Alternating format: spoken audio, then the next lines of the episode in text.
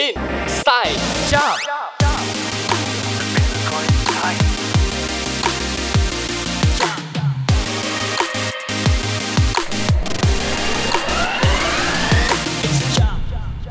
Hello tất cả các bạn, đây là Inside Job, một talk show về nghề nghiệp với nhiều khách mời là chuyên gia trong các lĩnh vực mà họ đang làm việc.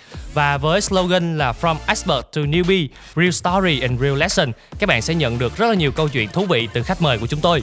Với tập đầu tiên thì chúng ta hãy cùng nhau tìm hiểu về phim điện ảnh, mà cụ thể là làm sao có thể viết ra được những kịch bản hấp dẫn, kịch tính và lôi cuốn từ đầu đến cuối.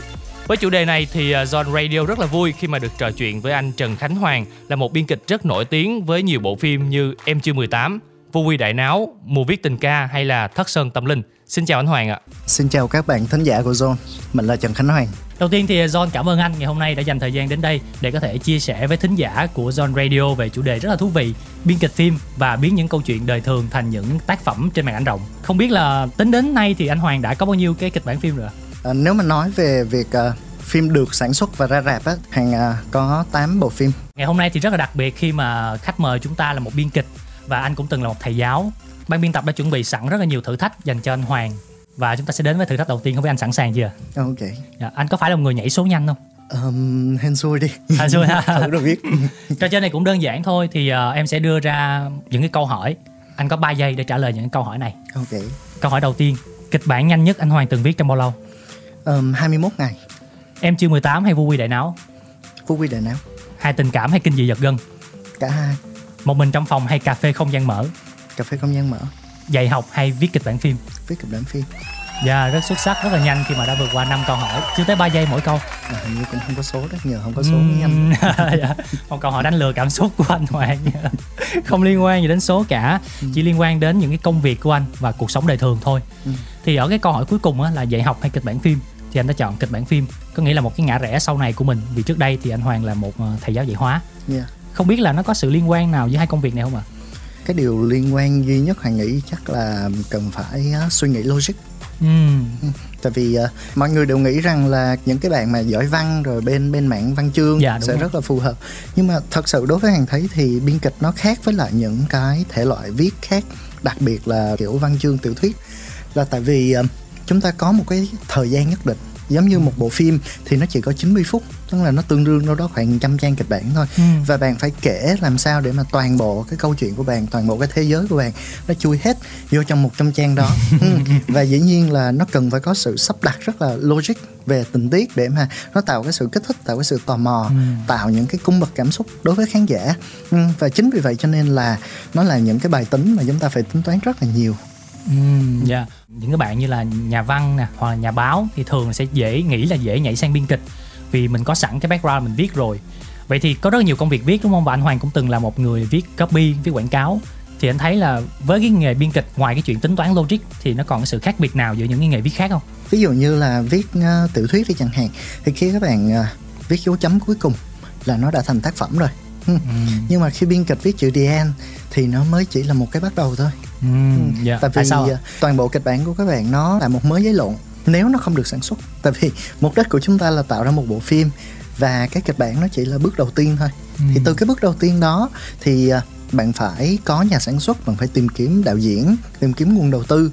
Rồi sau đó với cái sự góp sức của tất cả mọi người, bạn chỉnh sửa cái kịch bản đó để mà nó có một cái phiên bản tốt nhất, để nó có khả năng sản xuất khả thi nhất. Rồi sau đó thì đó, nó mới được thành hình. Và chưa kể là gì, một cái câu chuyện thì nó được kể ba lần. Ở trong điện ảnh nó được kể ba lần. Đầu tiên là do biên kịch kể trên giấy. Yeah. Sau đó là đạo diễn họ kể ở trên cái quá trình làm việc của họ, tiền kỳ on-set. Và on-set đó. Sau đó thì đạo diễn và editor, uh, người dựng phim họ sẽ kể lại một lần nữa trong cái quá trình hậu kỳ.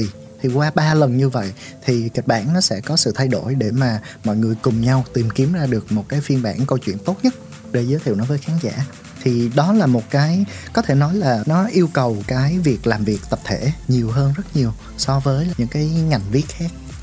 Yeah. Cảm ơn anh Hoàng với những chia sẻ rất là thực tế vừa rồi. à, Mặc dù là nó đều có điểm chung là viết, nhưng mà như anh Hoàng nói thì với biên kịch chúng ta cần phải tính toán sao cho rất là logic. Và bên cạnh đó là mình sẽ theo suốt cái tác phẩm của mình từ đầu đến cuối, đến khi mà nó thật sự xuất hiện trên màn ảnh luôn. Đúng rồi.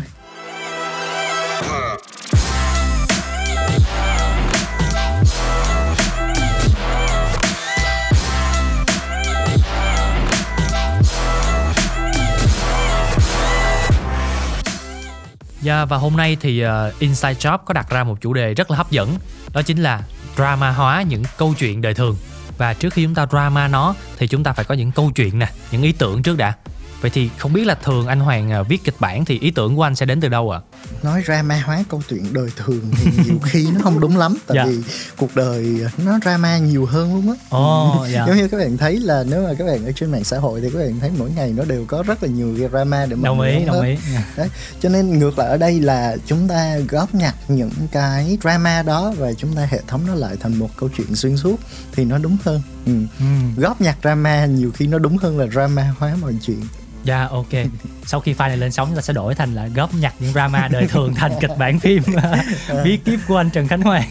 Dạ, yeah. Rồi còn uh, cảm hứng thì uh, Hoàng nghĩ rằng là mỗi cái người viết họ sẽ có một cái uh, một cái chủ đề mà đi xuyên suốt cái tác phẩm của họ. Ha, ví dụ như Nolan chẳng hạn thì uh, dù là các tác phẩm phim của ổng nó, nó làm về thể loại gì, những cái câu chuyện khác nhau, nhưng mà có một cái xuyên suốt là Nolan rất là bị ám ảnh bởi thời gian. À, uhm. các, các bộ phim của ổng nó sẽ xoay quanh cái việc thời gian. Thì cái góc nhìn của Hằng là cái sự tiếc nuối khi mà chúng ta bỏ lỡ một cái điều gì đó ha.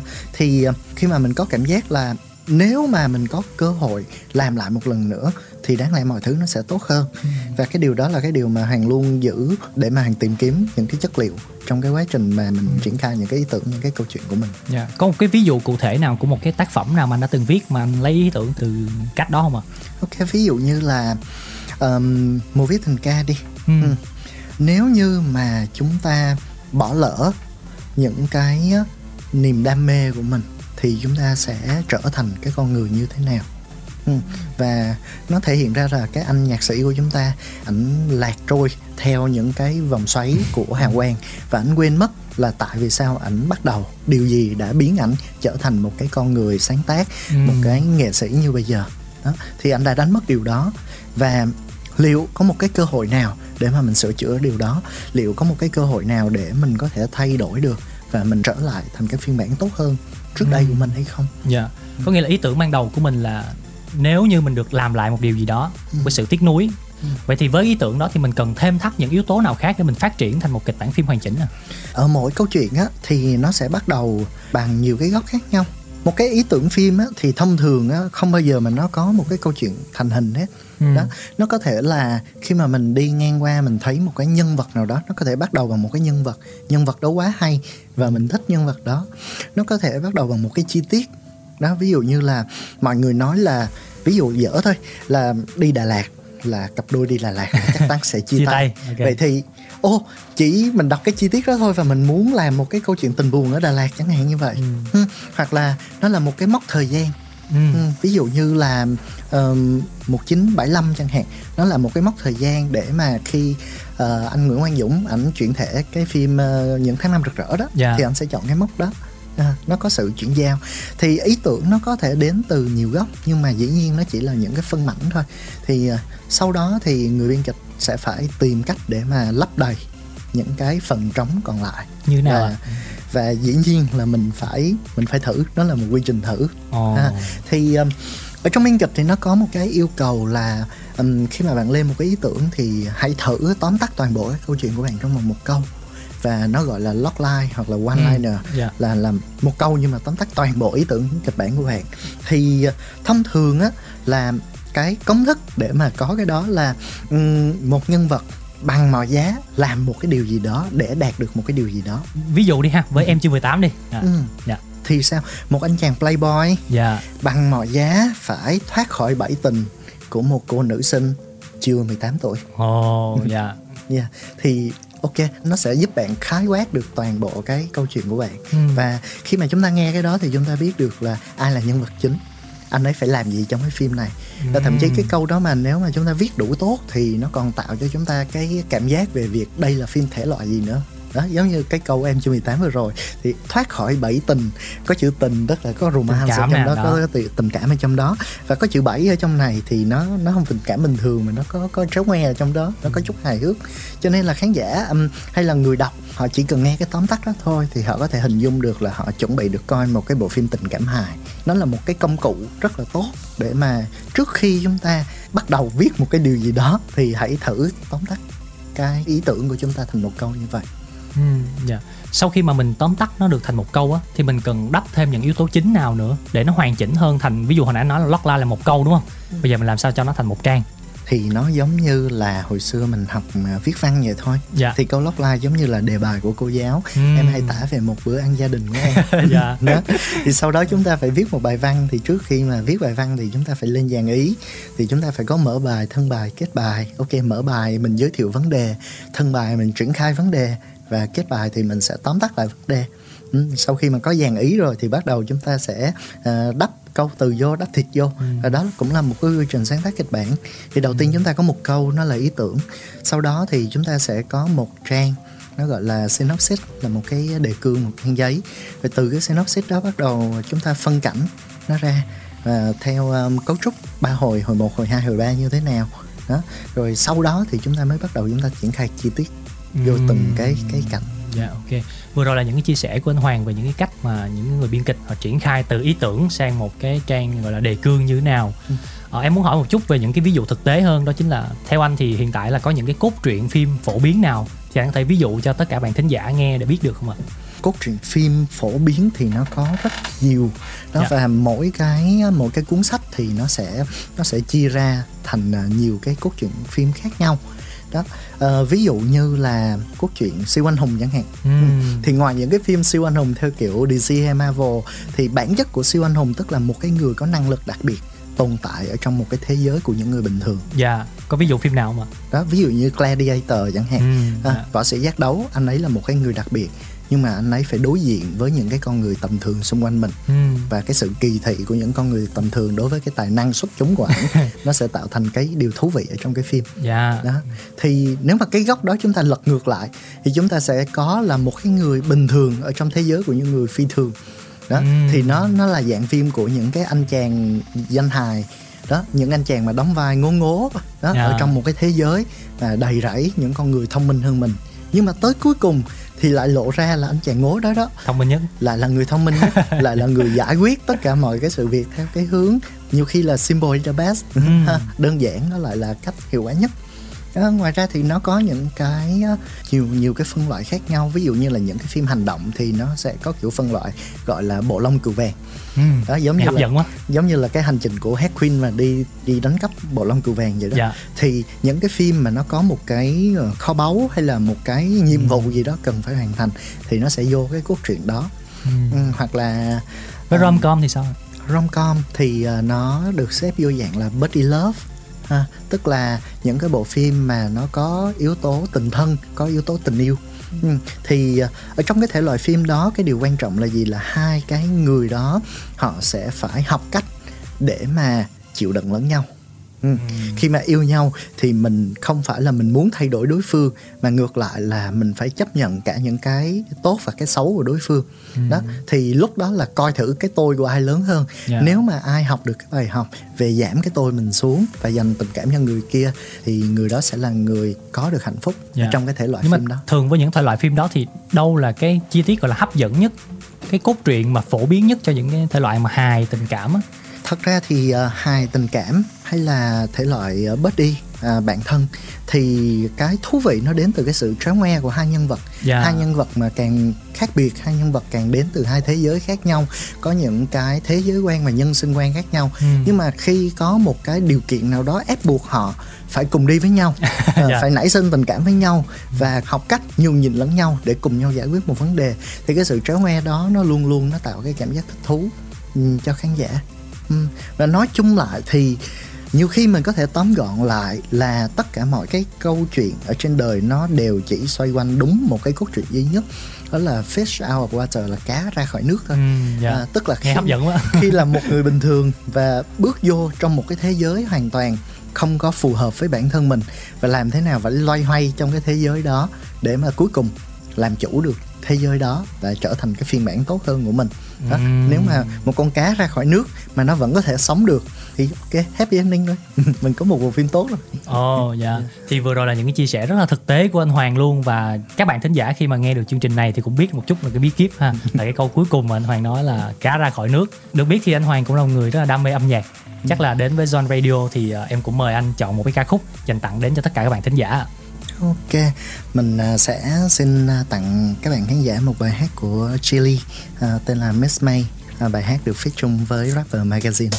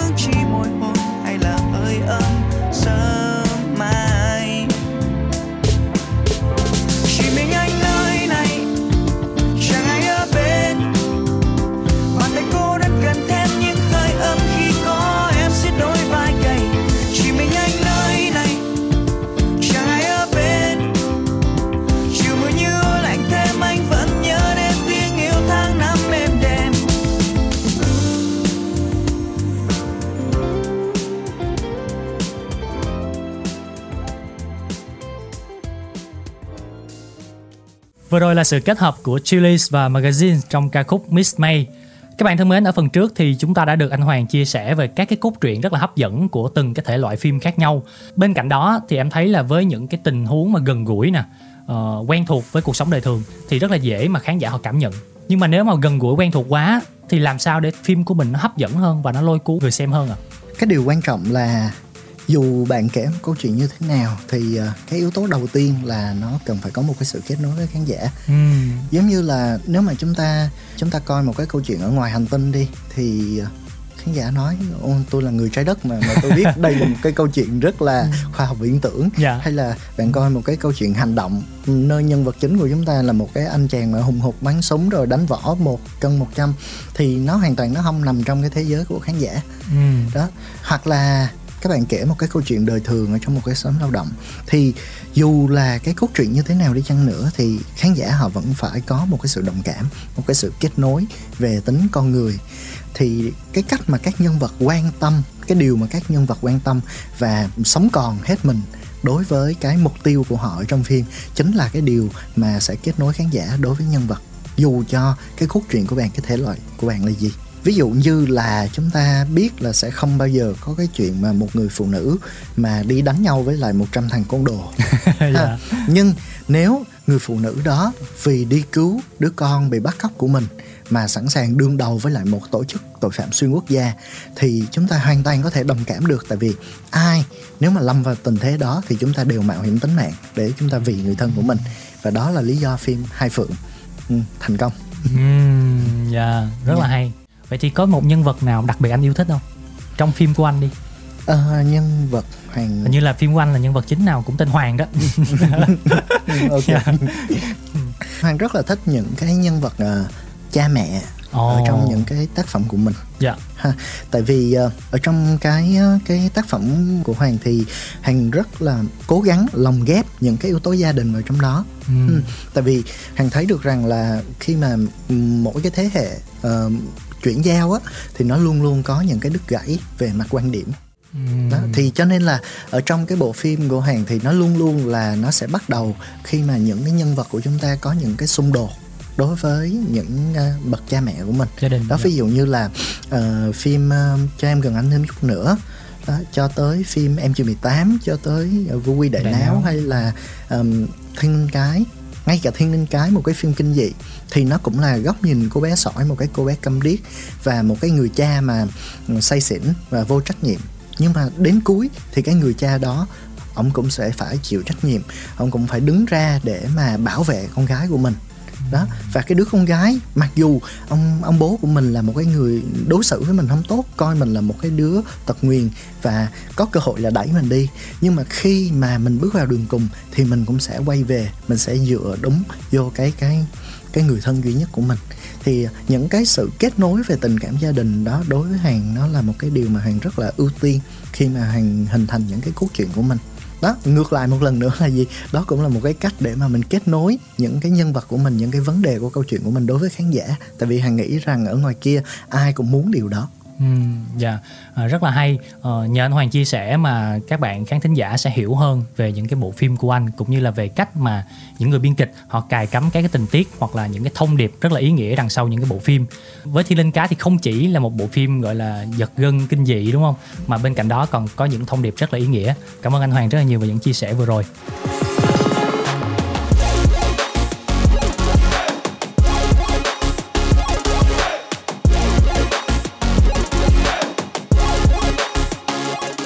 Ở phần đầu thì anh Hoàng có kể là rất là nhiều bộ phim của Hàn, thì có lẽ là gần đây anh cũng đang dần quan tâm tới các bộ phim Hàn đúng không anh? Hometown Cha-Cha-Cha đi, thì với bộ phim đó thì anh đặc biệt yêu thích một cái nhân vật hay là cái cốt truyện gì trong đó? Ừ, thật ra mình thấy một cái xu hướng rất là thú vị của Hàn Quốc gần đây, và Hằng nghĩ rằng là cái xu hướng này nó cũng sẽ sẽ sớm được được được nhiều cái bộ phim Việt Nam khai thác. Đó là xu hướng chữa lành và những cái bộ phim feel good. Ừ.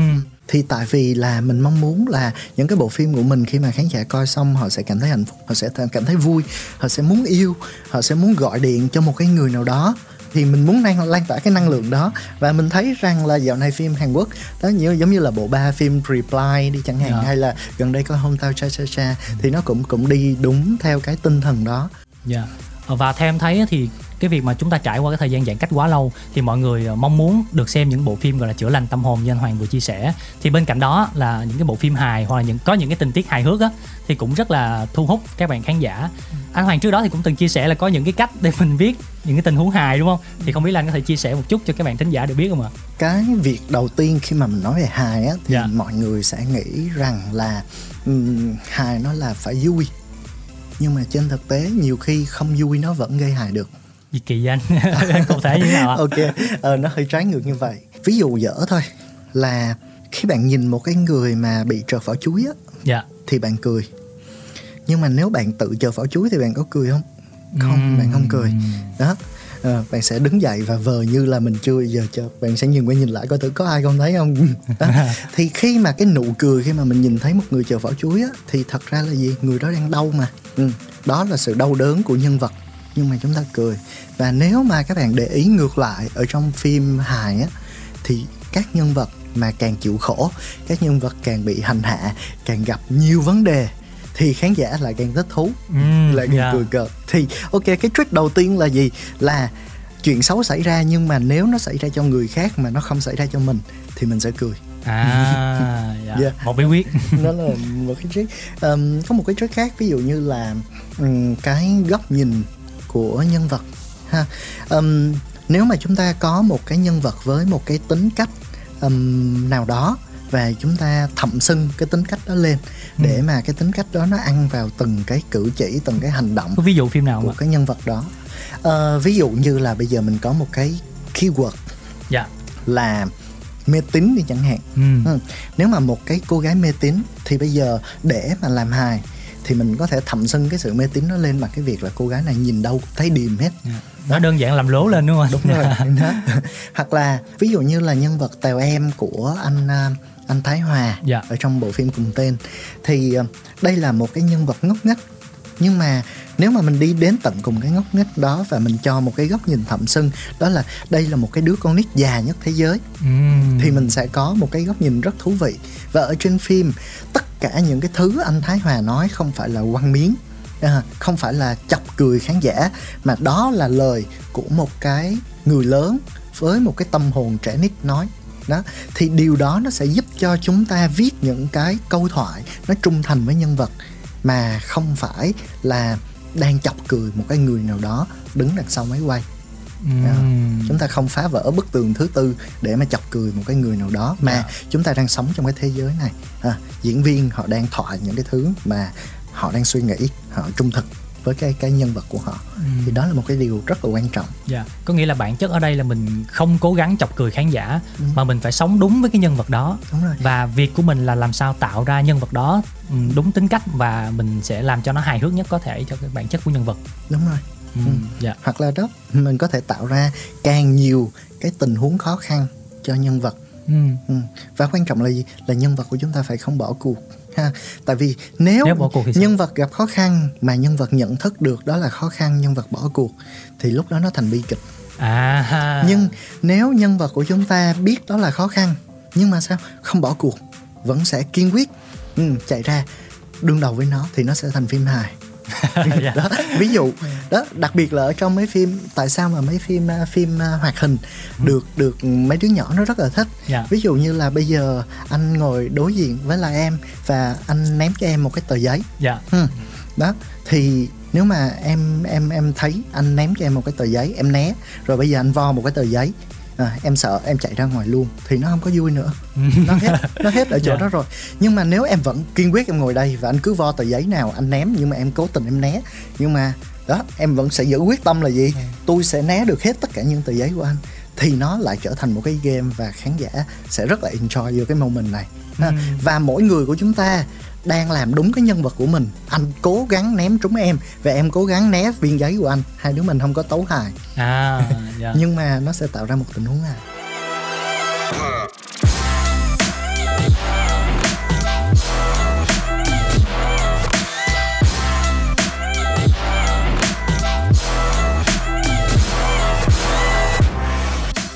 Em muốn hỏi một chút về những cái idea mà không đến từ bản thân mình á. Ừ. Thì vì đôi lúc thì sẽ có những idea đơn đặt hàng đúng không? Đúng tạm rồi. Gọi là từ nhà sản xuất họ ừ. nhờ mình viết.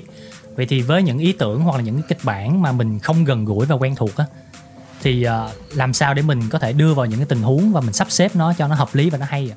Nếu mà Hoàng nhận một cái dự án nào đó thì việc đầu tiên là mình phải tìm thấy cái sự kết nối của bản thân mình đối với cái câu chuyện đó. Ừ. Ví dụ như là Em Chưa mười tám đi. Trên thực tế Em Chưa mười tám nó là một câu chuyện đặt hàng. Tại vì cái ý tưởng gốc cái việc mà một chàng trai rơi vào bẫy tình của một cái cô nữ sinh đó, ý tưởng gốc đó nó đến từ phía nhà sản xuất là anh Charlie Nguyễn. Charlie, yeah. Đó, còn mình là người được mời vào để mà triển khai cái kịch bản này. Thì mình mình phải mình phải tìm một cái góc nào đó để mình kết nối với cái câu chuyện này, với cái thế giới của những cái nhân vật này. Thì ok, mình không phải là playboy rồi, rồi bây giờ mình cũng rời xa mái trường quá lâu rồi, lâu rồi mình dạ. cũng không có kết nối được với học sinh, mà nhiều khi là các bạn trường quốc tế nữa mình cũng chưa có cái cơ hội trải nghiệm cái đời ừ. sống của trường quốc tế nữa. Cho nên nếu mà nói về góc độ của nhân vật nam chính và nữ chính thì hình như nó không kết nối với mình. Dạ đúng rồi. Nhưng mà ngược lại là gì?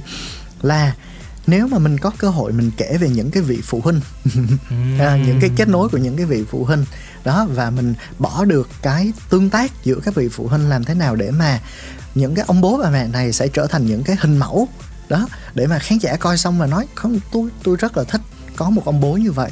À, thì thì đó là cái kết nối cá nhân của mình đối với cái ý tưởng đó. Nghĩa là với những cái kịch bản mình nhận đơn đặt hàng thì mình phải cố gắng tìm một cái điểm nào đó mình thấy điểm chung và mình phát triển dựa trên cái điểm chung đó. Đúng rồi. Em thấy thì khi mà phim á anh thì sẽ có hai yếu tố. Một là những cái kịch bản rất là thân thuộc với mình, những cái thể loại mình rất là mạnh. ừ. Hai là về thị hiếu khán giả. Thì làm sao mình dung hòa được hai yếu tố đó? Thật ra thị hiếu khán giả là một cái điều mà mình không bao giờ mình mình mình có thể tiên liệu được. ừ, ừ. Dạ. Tại vì thị hiếu khán giả họ thay đổi, nhiều khi họ thay đổi nhanh hơn. Giống như là nếu mà chúng ta chúng ta nghĩ là khán giả đang thích phim này, khi mà chúng ta nhìn thấy có một bộ phim ăn khách, chúng ta nghĩ là ờ, khán giả đang thích thể loại này và chúng ta bắt đầu chúng ta lên ý tưởng cho cái thể loại đó, thì nhiều khi lúc nào chúng ta cũng sẽ đi chậm hơn. Tại yeah. vì quá trình sản xuất của một cái phim từ cái lúc mà nó lên ý tưởng cho tới lúc nó ra rạp có thể tốn hơn cả năm, nhiều khi hai năm lận. Và trong hai năm đó khán giả hoàn toàn đã thay đổi rồi. Cái thị hiếu của chúng ta có thể hiểu họ hai năm trước, nhưng mà tới lúc phim của chúng ta ra nhiều khi nó sẽ thay đổi rồi. Thì để mà cái cân bằng cái đó thì thật ra Hoàng cũng không có lời giải. à, ừ. Cái điều duy nhất mà chúng ta có thể tin cậy là gì? Chúng ta có một cái câu chuyện đủ hay. À, trong quá trình làm việc tất cả anh em ekip đều tin vào một câu chuyện và đều mong muốn được xem cái câu chuyện đó ở ngoài rạp. Thì đối với Hoàng nó là cái điều đầu tiên ừ, để mà chúng ta có một cái niềm tin là yeah. cái bộ phim này sẽ chạm được với khán giả, giống như cách họ đã chinh phục được anh em trong mm, ekip. yeah. Nhưng mà thế thì nếu mà phim mình cảm thấy rất là hay đi, nhưng mà mình nghĩ là cái đề tài đó sẽ kén khán giả thì sao? Đề tài mà kén khán giả thì lúc đó mình phải coi ngược lại là mình đang có bị cả nghĩ hay không. oh. À, mình đang có phiến diện nhìn về một cái nhóm khán giả nào đó hay không. Tại vì dù gì đi chăng nữa mình thấy là khán giả Việt Nam đã coi được rất là nhiều cái thể loại phim khác nhau. À, chúng ta thấy ở ngoài rạp bây giờ phim sci-fi cũng bán được vé, phim horror, phim action, phim gì họ cũng bán được vé hết. Đó, như vậy là hình như thị hiếu khán giả không bị ràng buộc chặt chẽ vô ừ. trong một cái thể loại nào. Quan trọng là phim hay hay không thôi. Dạ, bản chất vẫn sẽ là một bộ phim hay. Và tất cả các anh em khi mà làm phim đều cảm thấy nó hay trước đã thì mình mới dùng hết sức mình làm. Và dĩ nhiên nói nói đi thì cũng phải nói lại, chúng ta vẫn phải có một số cái cái hạn chế. Ừ, ví dụ như là nó còn có yếu tố gọi là đáng tin hay không nữa. Ví dụ như là bây giờ Việt Nam chúng ta mà nếu mà chúng ta làm về một cái bộ phim về du hành thời gian, dạ. về tàu không gian bắn nhau đi chẳng hạn thì hình như chúng ta chưa đủ chưa đủ sức để làm cái điều đó cho nó thật sự là đáng tin và chinh phục được khán giả. Ừ, thì nếu cái góc đó là gì, là khả năng của chúng ta chưa tới, chúng ta chưa thật sự thuyết phục được thì từ từ.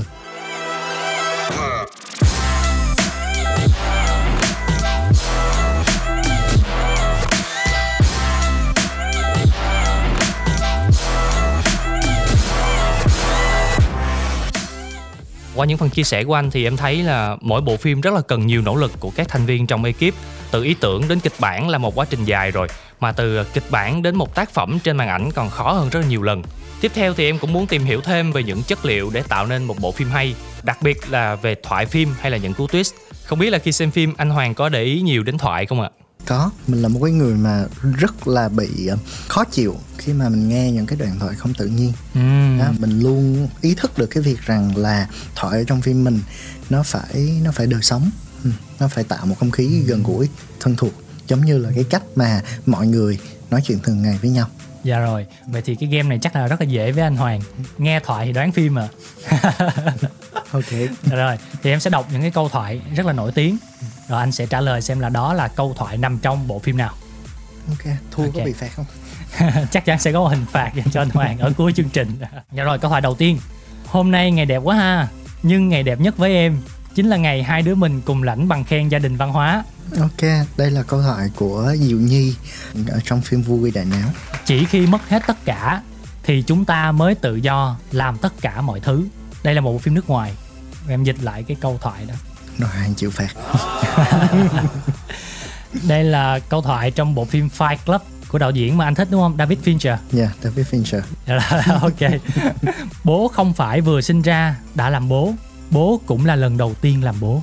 À, câu thoại này ở trong phim uh, Reply một chín tám tám. uhm, Dạ chính xác ạ. à.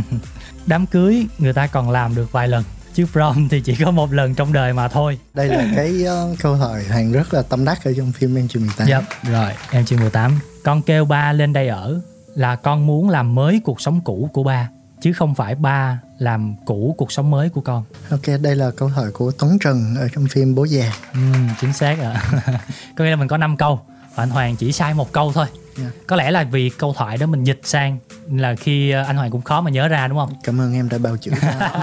Rồi, em muốn hỏi một chút về câu thoại mà anh rất là tâm đắc trong Em chưa mười tám. Thì anh có thể chia sẻ một chút về quá trình làm ra những câu thoại đó. Nhân vật của anh Quang Minh, nhân vật chú Hùng mà trong phim Em chưa mười tám của anh Quang Minh, à, đó là một cái nhân vật khá là thú vị so với những cái bộ phim về đề tài học đường trước đây. yeah. Tại vì khi mà chúng ta nói về những cái uh, lứa tuổi vị thành niên mà những cái bộ phim trước Em chưa mười tám á, thì thông thường những cái nhân vật điển hình sẽ là bố mẹ rất là khó tính, ừ. rất là khắt khe đó, và ừ. mỗi lần mà cãi lộn với con thì sẽ là những cái trận long trời lỡ đất và nó rất là nhiều drama ở trong đó. Khi mà mình xây dựng cái nhân vật chú Hùng, cái nhân vật ba của Linh Đan, thì uh, ngược lại là bây giờ ổng là một cái người mà dưới cơ con bé này. Dạ.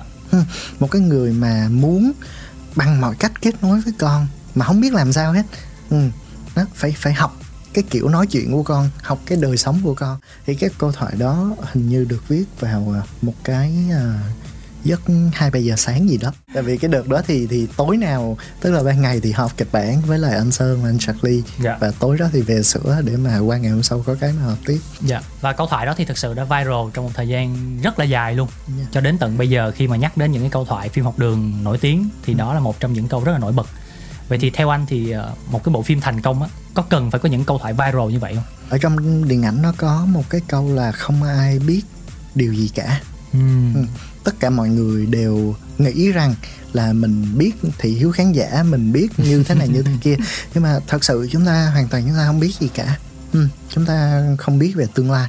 Chính vì vậy cho nên là một cái bộ phim làm ra nó có thắng hay là nó thua đó, một cái câu thoại viết ra nó có viral hay là không thì thật sự chúng ta không biết. uhm. ừ. Và ngược lại là chúng ta, nếu mà chúng ta đặt một cái tiêu chuẩn là kịch bản của tôi phải có những câu thoại viral thì nhiều khi nó là một cái sức ép và nó tạo ra một cái gượng gạo cho nhân vật. yeah. Và khi mà cái nhân vật đó được người ta yêu thích và người ta cảm được cái tình huống đó thì người ta muốn chia sẻ lại, giống như cái câu hồi nãy mình code của Reply một chín tám tám vậy đó. yeah. Ba cũng học làm cha, cái câu đó là một cái câu mà mình thương cái nhân vật đó, và đây là một cái phân đoạn rất là cảm động khi mà người cha cũng xin lỗi đứa con của mình và chia sẻ đứa con của mình. Thì bản thân nó nó là một cái câu rất là trung thành với cái cốt truyện, với cái nhân vật, và không ai nghĩ nó sẽ là một cái câu viral đâu, hay nghĩ như vậy. mm, ừ. yeah. Đó, tại vì sao tại vì sao nó viral là tại vì nó nó chạm được tới nhiều khán giả. Có nghĩa là khi mình làm một cái cốt truyện nào đó thì bản chất cái việc xây dựng cái nhân vật đó như thế nào, ừ. tính cách của họ ra sao, ừ. thì từ đó mới phát ra được cái câu thoại mà thật nhất của họ, nó đúng nhất với nhân vật đó thì mới thật sự là một điều thành công, chứ không phải là mình cố nghĩ và mình cố nhét thoại vào, vào miệng của nhân vật. Đúng rồi. Dạ, cảm ơn anh Hoàng rất là nhiều về những chia sẻ vừa rồi.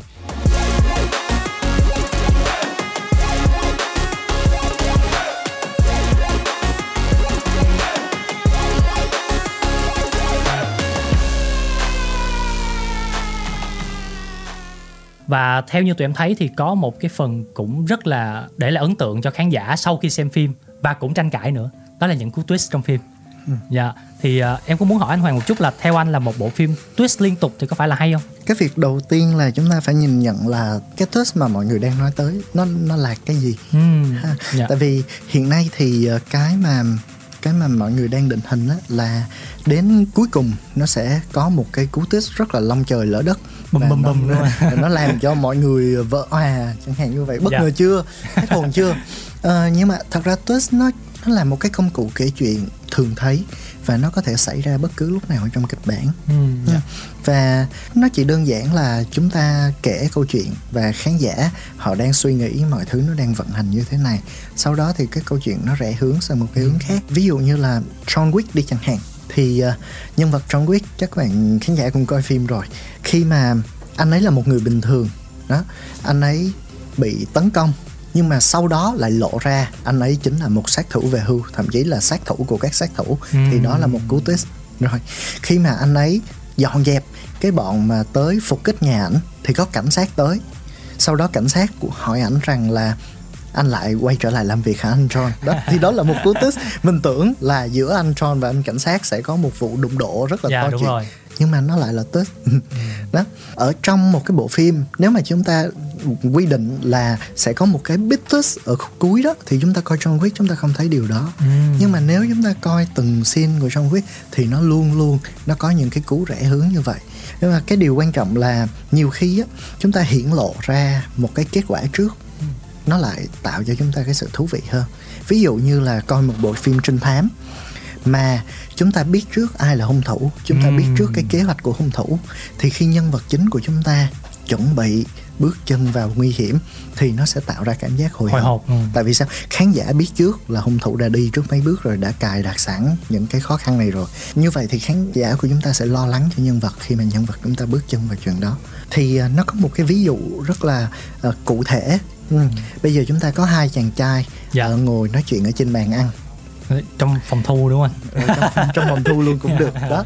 Thì thật tình cờ và đầy bất ngờ, một chàng trai rút dưới bàn khẩu súng ra và bắn chàng trai đối diện. ừ. Đó thì đó là twist. Tại vì sao? Là một cái cuộc nói chuyện bình thường tự nhiên nó rẽ hướng. à. Đó. Nhưng nếu chúng ta mở đầu cái scene này bằng cái việc cho thấy là có một cái khẩu súng nó có sẵn dưới bàn, sau đó chúng ta kể về cái chuyện hai bạn trai vẫn nói chuyện bình thường với nhau, thì cái scene đó cái không khí nó khác. Ừ. Ừ. Khán giả lúc đó họ sẽ coi cái cuộc trò chuyện đó với một cái tâm trạng khi rất nào là rút súng. Tại vì họ không biết là tới khi nào nó sẽ rút súng. Thì twist hay không twist, nó quan trọng là mình đang muốn kể cái điều gì ở trong cái scene này, mình muốn mang lại cái cảm giác gì. Nếu mà cái scene vừa rồi chúng ta có twist thì nó sẽ là một cái sự bàng hoàng, một cái sự bất ngờ. Nhưng nếu chúng ta không twist, chúng ta giới thiệu cái súng ở ngay đầu phim thì nó là một sự căng thẳng, một cái sự hồi hộp. ừ. Thì tùy vào cái mục đích mà chúng ta kể câu chuyện là gì, mà chúng ta sử dụng cái công cụ nào. Tại vì nó chỉ là công cụ kể chuyện thôi, quan trọng là mình xài nó đúng chỗ và xài nó hiệu quả. Ừ, dạ rất là hay, những ví dụ rất là thực tế để cho các bạn thính giả có thể hình dung rõ ràng hơn về những cú twist. Thực ra nó chỉ là một cái điểm cao trào, điểm mấu chốt của phim. Có phải là do là mọi người đang cố gắng giải quyết những điểm mấu chốt, những điểm cao trào của phim bằng những cú twist, nên thành ra là khi mà xem phim á, khán giả họ đặt cái kỳ vọng quá lớn vào chuyện đó, thành ra lúc mà giải quyết được thì lại không đã như là mình kỳ vọng không? Cái điều mà Hàng luôn tâm niệm là gì? Là bộ phim của mình thì mình có một trăm phút phim, dạ. Thì phút nào nó cũng phải hay hết. uhm. ừ. Nếu mà nhà làm phim nghĩ rằng là tôi sẽ có một cái cú twist vô cùng bất ngờ ở cuối phim mà lơ là bảy tám chục phút đầu của phim, thì nhiều khi khán giả họ sẽ không trụ được tới cái cú twist đâu. uhm. Mà nhiều khi họ không có nửa phim cái họ sẽ tắt tivi hoặc là họ sẽ đứng dậy họ ra khỏi rạp. Cho nên nhiệm vụ của mình là phải làm sao cho cái câu chuyện của mình nó phải luôn luôn cuốn hút, rồi nó phải, các nhân vật của chúng ta nó phải thu hút được khán giả để mà họ chuyên tâm họ coi cái điều đó. Ừ, dạ rất là hợp lý à. Vì khán giả xem phim thì vì nhiều yếu tố khác nhau, từ thoại nè, nhân vật đến từng khung hình đẹp và cũng như là cách kể chuyện lôi cuốn.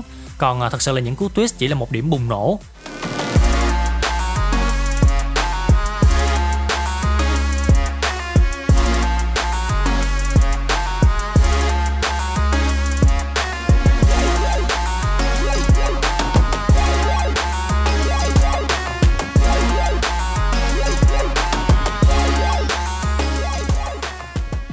Anh Hoàng từng chia sẻ là nếu giữa Em Chưa mười tám và Vui Đại Náo thì anh sẽ chọn là Vui Đại Náo. Em muốn hỏi về phim này một chút. Khi mà phát triển Vui Đại Náo thì anh thấy đâu là chi tiết cao trào và mấu chốt của phim à? Và tại sao anh lại chọn chi tiết đó? Nếu như mà được thay đổi thì anh có muốn thay đổi điều gì không ạ? Hàng ít khi mà Hàng, Hàng muốn thay đổi một cái điều gì đó ở một cái tác phẩm cũ của mình. uhm. Ok, mình thấy nó có lỗi đi chăng nữa thì nó đã ở đó rồi. Tại sao ạ? Nếu mà cái bài học mình rút ra thì mình nên áp dụng cho những cái dự án mới. uhm. à, Mình nên làm những cái thứ gì đó nó giá trị hơn. Còn còn còn what if cho một cái thứ mà mình không có khả năng thay đổi thì mình không không cần thiết phải làm làm gì. yeah. Đó. Nhưng mà nếu mình có thể làm điều đó ở trong lớp học. Ok, nếu mà Hàng, nếu mà Hàng đi dạy đó thì uh, mình có thể lấy chính cái lỗi của mình ra để mình nói với mọi người. Cái điều thứ nhất là đó, uh, tôi cũng chỉ là một cái người đang đang thực hành cái công tác biên kịch này thôi. Và cái thứ hai là nếu các bạn có thể brainstorm để mà các bạn đưa ra những cái option tốt hơn thì đó là cái cách để mà các bạn tập cho mình coi phim và tập cho mình cái tư duy của một cái người biên kịch. Đó là một cái điều rất là tốt. Thì Hoàng thường xuyên là ở trong lớp của Hoàng thì Hoàng rất là ít khi mà chiếu phim Mỹ.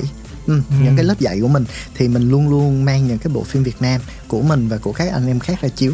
Và mình rất là mong là khán giả, um, những cái học viên á, họ sẽ nhìn thấy những cái điểm thiếu sót. Thì cái điều mà mình mình cần phải làm ở đây á, Hoàng tâm niệm là không phải là mình coi phim để mình chê nhau, mà coi phim để mình học từ những cái lỗi của nhau. Tại vì anh em đã tốn rất là nhiều thời gian, công sức và tiền bạc để mà tạo ra những cái tốt cũng như những cái lỗi đó. Thì nếu mà mình có thể đúc kết kinh nghiệm từ đó thì mình sẽ làm ra những cái sản phẩm tốt hơn, tiết kiệm uhm, hơn về dạ. công sức, về tiền bạc cho tất cả mọi người. uhm, Dạ rất là hay. Một quan điểm làm phim rất là tích cực khi mà muốn chia sẻ những kinh nghiệm của mình cho các bạn biên kịch trẻ khi mà anh Hoàng đã dạy trong những cái workshop của mình. Và John cũng muốn hỏi anh Hoàng một chút về góc nhìn của anh. Anh thấy là khi xem phim remake á, khán giả sẽ thường quan tâm tới điều gì ạ? Có hai trường hợp. Dạ. Một là khán giả biết phim đó là phim remake và đã coi cái bản gốc rồi. Dạ. Hai là khán giả hoàn toàn không biết, coi cái bản phim remake mới biết nó là phim remake và nó mà và mới đi kiếm cái bản gốc để mà à, coi, hoặc rồi. Là nó đủ hay để mà mặc kệ bản gốc luôn, không cần coi bản gốc luôn. Thì nó có hai trường hợp đó xảy ra. Thì đối với Hoàng thì Hoàng thấy có một số cái định kiến mà mình cần phải thay đổi. Ví dụ như là mọi người nói làm phim remake là nó copy, nó thế này thế kia. Đối với Hoàng nó không đúng. Tại vì mỗi cái bộ phim qua một cái lăng kính của một cái uh, người kể chuyện khác nhau thì nó sẽ có tinh thần khác nhau. uhm. Cái thứ hai nữa là không phải mình Việt Nam mới đi làm remake mà ở đâu người ta cũng đi làm remake. à, Đúng rồi, yeah. đúng rồi dạ. Ngay cả Hollywood họ cũng làm remake. Hàn Ngay Quốc. Cả bác Martin Scorsese cũng remake Vô Gian Đạo uhm. và được rất là nhiều giải Oscar luôn đó. Hay gần nhất là anh Guy Ritchie, anh cũng mới làm một cái phim remake. Thì cái chuyện remake hay không nó không quan trọng. Dạ. Cái quan trọng là nếu mà cái người kể mới, các bạn có cơ hội kể lại một cái câu chuyện thì các bạn làm gì cho cái câu chuyện đó. ừ. Cái tinh thần của các bạn ở đâu.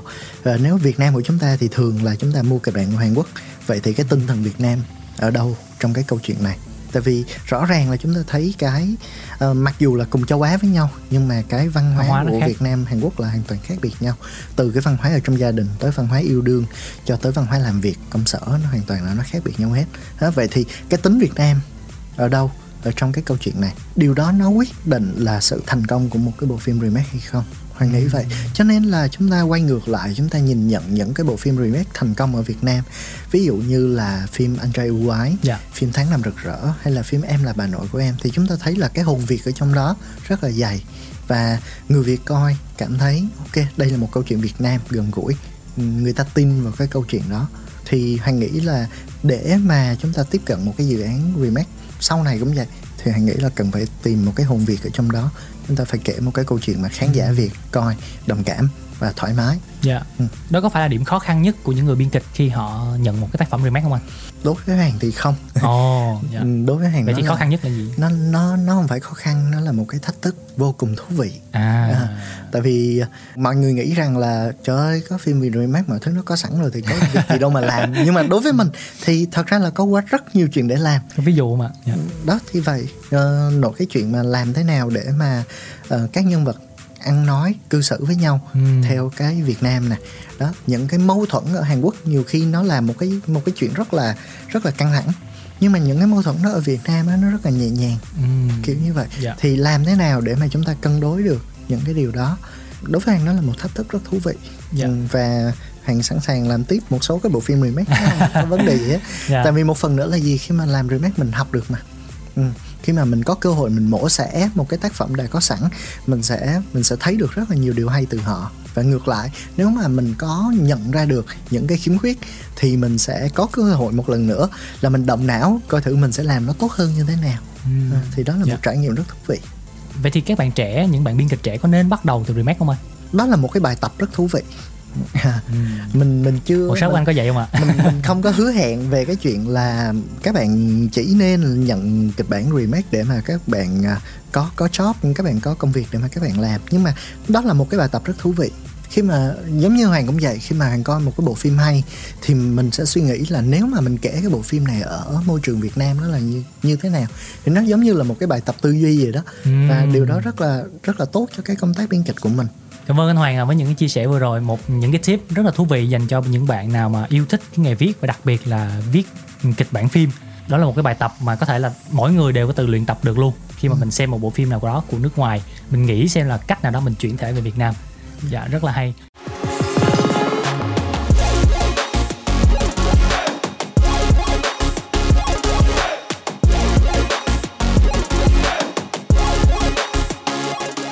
Em muốn hỏi một chút là khi làm việc với đoàn phim á, không biết là biên kịch thường gặp nhiều vấn đề ở khâu nào ạ? À? Biên kịch sẽ gặp nhiều vấn đề nhất ở khâu viết lại. Mô tả một chút về sắc mặt của anh Hoàng ở cái giai đoạn này. Thì thực tế nó là một cái câu mà thần chú mà tất cả biên kịch đều phải tụng niệm trong cái quá trình làm nghề của mình, đó là writing is rewriting. Ha. Mm. Viết có nghĩa là viết lại. Và dĩ nhiên viết lại nó không dễ. Khi mà chúng ta đã đã xây dựng nên một cái kịch bản của mình, chúng ta có những cái cài cắm, chúng ta có những cái cấu trúc giống như một cái căn nhà vậy đó ha. Ừ. Và khi mà chúng ta viết lại thì nhiều khi chúng ta phải thay đổi từ cái cấu trúc đó. Đôi lúc là chúng ta phải gỡ bỏ toàn bộ nội thất ra và chúng ta coi lại cái, cái cấu trúc của cái căn nhà đó. Dạ. Đập đi xây lại là chuyện hoàn toàn có thể. Nhiều khi là chỉ cần một cái lỗ hổng nào đó mà có một người nào đó phát hiện ra, và để sửa cái lỗ hổng đó thì nó sẽ có một cái hiệu ứng domino. Oh. Và nó sẽ ngã hết tất cả những cái chi tiết xung quanh cái đó. Quá trình viết lại là một cái quá trình mà nó gọi là painful process, là một cái quá trình khá là đau đớn. Tại sao? Dạ. Nhưng mà phải trải qua. Dạ. À, thì đó giống như là em xây lên, em viết tới chữ the end, giống như những cái ngành nghề khác em nghĩ là xong rồi đúng không? Ừ. Những cái ngành viết khác. Nhưng mà đối với biên kịch thì the end nó chỉ là cái bắt đầu. Và uh, nó sẽ viết lại liên tục liên tục liên tục như vậy trong trong cho tới khi bấm máy, thậm chí là cho tới khi vô hậu kỳ luôn. Yeah. Khi mà vô hậu kỳ thì nhiều lúc là nó sẽ có những cái treatment khác, hoặc là nó sẽ có những cái vấn đề khác mà chúng ta phải cắt bớt cái scene này, mà phải cắt bớt cái tuyến nhân vật này chẳng hạn như vậy. Hay là chúng ta quay nhiều quá, dựng lên tới ba tiếng đồng hồ mà bây giờ ra rạp thì chỉ có được hai tiếng đồng hồ thôi chẳng hạn. Dạ. Bây giờ chúng ta cắt mất một tiếng thì chúng ta cắt cái gì đó, thì chúng ta phải vô chúng ta hệ thống lại hết toàn bộ cái câu chuyện của chúng ta để chúng ta ra một cái câu chuyện hai tiếng đồng hồ. cho nó không có gãy đó. Thì đó là một cái quy trình mà không chỉ là viết lại trước khi bấm máy mà chúng ta viết lại liên tục liên tục liên tục như vậy. Yeah. Cho tới khi mà tới đêm premiere, khi mà chiếu ở rạp là lúc đó là cái lúc thực sự chúng ta không Thảo có phào. khả năng chúng ta sửa được nữa. Còn thở phào hay không thì không biết, thở phào hay không thì phải đợi coi doanh thu như thế nào à. mới biết được. Là cái đoạn premiere không còn sửa nữa là vẫn chưa thở phào nhẹ nhõm nha. Ừ. Đến khi nào mà phim ra doanh thu những ngày đầu tiên thì mới thật sự. Nói chung là khi mà phim hòa vốn thì mình thở phào mình thấy vui hơn. Dạ rồi, ok, em hiểu, rất đồng cảm. Ngoài ra thì em muốn hỏi một chút về quá trình làm việc với lại đạo diễn, nhà sản xuất á. Thì anh thấy là thường gặp những cái khó khăn nào? Cái điều quan trọng nhất là nếu mà mình có cơ hội mình làm việc cả ba người với nhau ngay từ đầu á, dạ. thì mọi thứ nó sẽ nó sẽ dễ dàng nhất. Ừ. Và đó cũng là cái điều kiện làm việc lý tưởng mà Hoàng rất là mong muốn. Tại vì nếu mà chúng ta phát triển một cái ý tưởng, ví dụ như là Hoàng phát triển với nhà sản xuất riêng hay là phát triển với đạo diễn riêng, và sau đó chúng ta mới có nhà sản xuất cho vô hoặc là đạo diễn đi vào, thì nhiều khi cái góc nhìn đó, nó sẽ nó sẽ không có cùng nhau. Uhm. Đó. Thì nếu mà chúng ta có cả ba ông ngay từ đầu đó, thì cái quá trình mà từ lúc lên ý tưởng này, giống như hồi hồi đầu buổi mình nói là từ lúc lên ý tưởng cho tới một câu, cho tới một trang, dạ, đúng rồi. cho tới cái sườn, cho tới cái kịch bản á, thì chúng ta nếu mà có sự đồng thuận của ba cái người quan trọng ở trong ekip thì mọi thứ nó sẽ dễ dàng hơn rất là nhiều. Yeah. Đó, còn nếu mà cứ một hai người chạy rồi sau đó có một người thứ ba vô, và nếu mà không may là họ có một cái góc nhìn khác thì lúc đó là hơi mệt. Lúc đó anh có gặp nhiều không? Chỉnh sửa với nhau hơi mệt. Thì dĩ nhiên là lúc này lúc kia chắc chắn là mình cũng sẽ có gặp trường hợp đó. Mm. Và cái điều quan trọng là thứ nhất là tất cả anh em phải bỏ cái tôi của mình xuống và phải chuyên nghiệp với nhau, rằng là tôi có thể phản biện cái ý kiến của bạn, nhưng mà điều này nó không có cái gì là riêng tư hết. Ừ. Chúng ta, tôi có thể bất đồng với lại ý kiến của anh, nhưng mà điều đó không có nghĩa là tôi có thái độ thù địch với anh gì cả. Không có cá nhân trong công việc. Góp ý của chúng ta phải giúp cho cái bộ phim nó tốt hơn. Thì chỉ cần mọi người đồng thuận rằng cái sửa đổi này, cái định hướng này nó sẽ làm cho bộ phim tốt hơn, thì ok, mình sẽ sẵn sàng, mình sửa theo mọi người.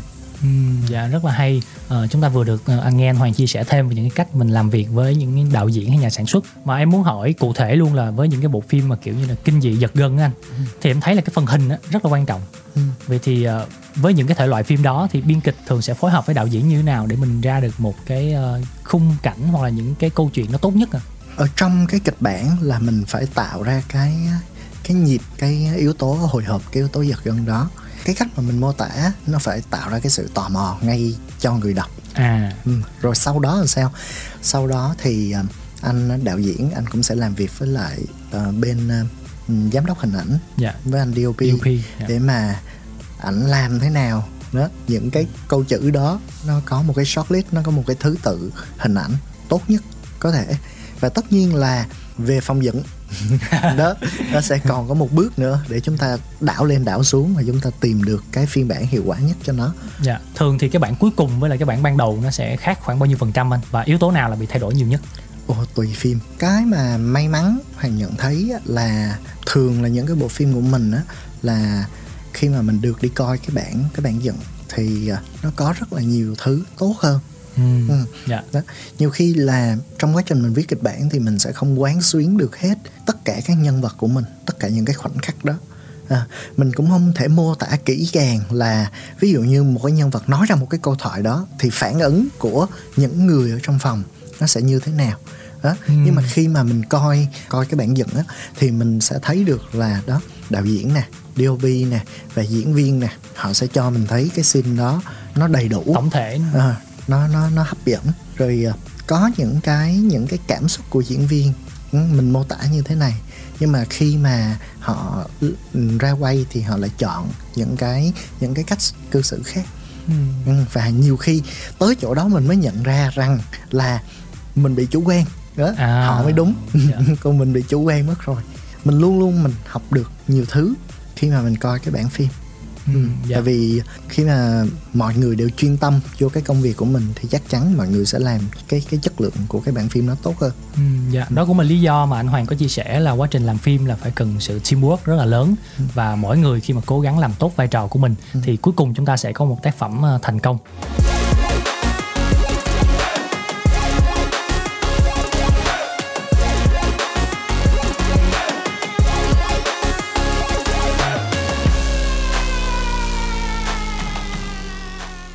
Và ngày hôm nay thì chúng ta đã có một cuộc trò chuyện đầy lôi cuốn và hấp dẫn cùng với biên kịch Trần Khánh Hoàng. Và thời lượng chương trình thì cũng đã sắp hết.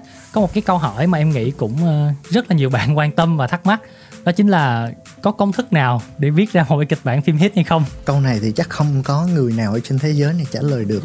Dạ. Tại vì là ngay cả những cái đạo diễn nổi tiếng nhất họ vẫn sẽ có, hoặc là biên kịch nổi tiếng nhất họ vẫn sẽ có những cái tác phẩm mà nó không có đạt cái uh, thành tựu về doanh thu. Dạ. Đó.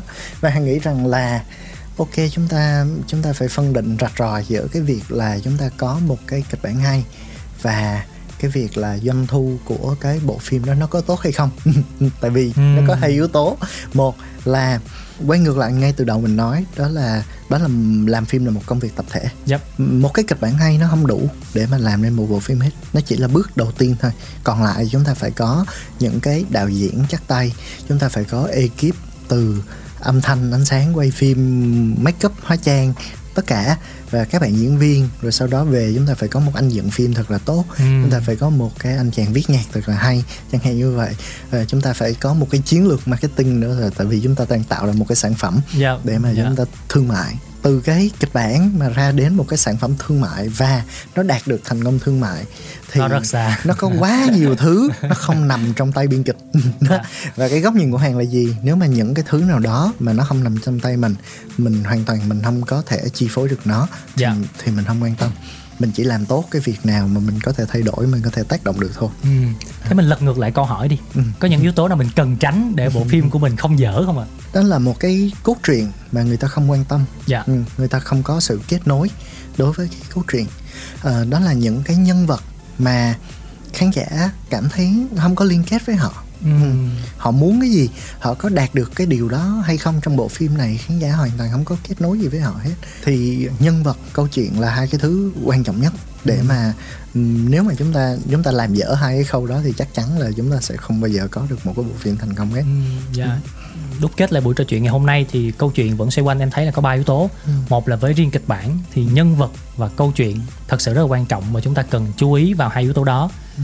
Cái thứ hai nữa là quá trình làm phim thì thật sự là đòi hỏi rất là nhiều khâu và rất là nhiều vai trò khác nhau để tạo nên một cái bộ phim thành công trên màn ảnh rộng, chứ không đơn giản là chỉ ở vai trò của người biên kịch. Và chắc là trước khi khép lại buổi trò chuyện hôm nay thì uh, em nhờ anh Hoàng gợi ý một vài phim đi cho các bạn có thể xem giải trí vào dịp cuối tuần. Nếu mà phim Việt Nam thì uh, bộ phim mà Hoàng uh, thích nhất từ xưa đến giờ là Dòng máu anh hùng của anh uhm, Charlie Nguyễn. Dạ. Nếu mà ai đó thích thể loại uh, thriller thì có thể coi phim Scandal, uhm, Bí mật thảm đỏ của anh Victor. Dạ. Nhớ.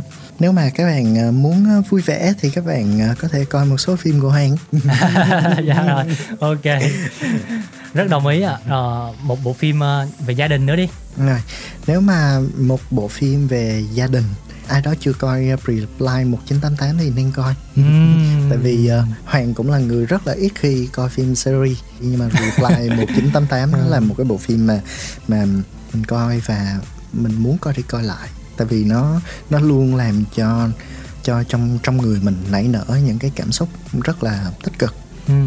Một lần nữa thì Zone Radio rất là cảm ơn anh Hoàng ngày hôm nay đã dành thời gian đến đây để có thể chia sẻ với tất cả các bạn thính giả về một chủ đề rất là thú vị, đó là biên kịch phim, làm thế nào để mình tạo ra những cái câu chuyện hay và hấp dẫn trên màn ảnh rộng. ừ. Chắc là trước khi khép lại buổi ngày hôm nay thì nhờ anh Hoàng gửi một lời chào, một lời chúc đến cho tất cả các bạn thính giả đang lắng nghe. Cảm ơn các bạn thính giả đã lắng nghe đến giờ phút này và xin chúc cho các bạn là sức khỏe và có nhiều sự sáng tạo, nhiều thành tựu ở trong cái công việc của mình. Chúc các bạn uh, sẽ có đầy đủ những cái năng lượng tích cực để mà đạt được tất cả những cái điều mình mong muốn.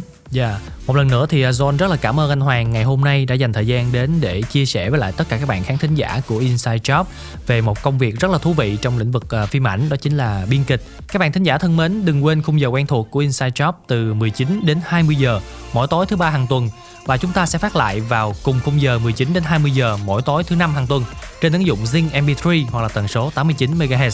Ngoài ra thì chương trình còn sẽ được podcast lại trên rất là nhiều nền tảng như Zing em pê ba, Spotify hay là Apple Podcast. Nếu như các bạn chưa kịp nghe đầy đủ số phát sóng ngày hôm nay thì có thể vào app Zing em pê ba, ở mục Radio thì chọn phần nghe lại để hiểu hơn về công việc của biên kịch phim các bạn nha. Xin chào và hẹn gặp lại. Inside Job.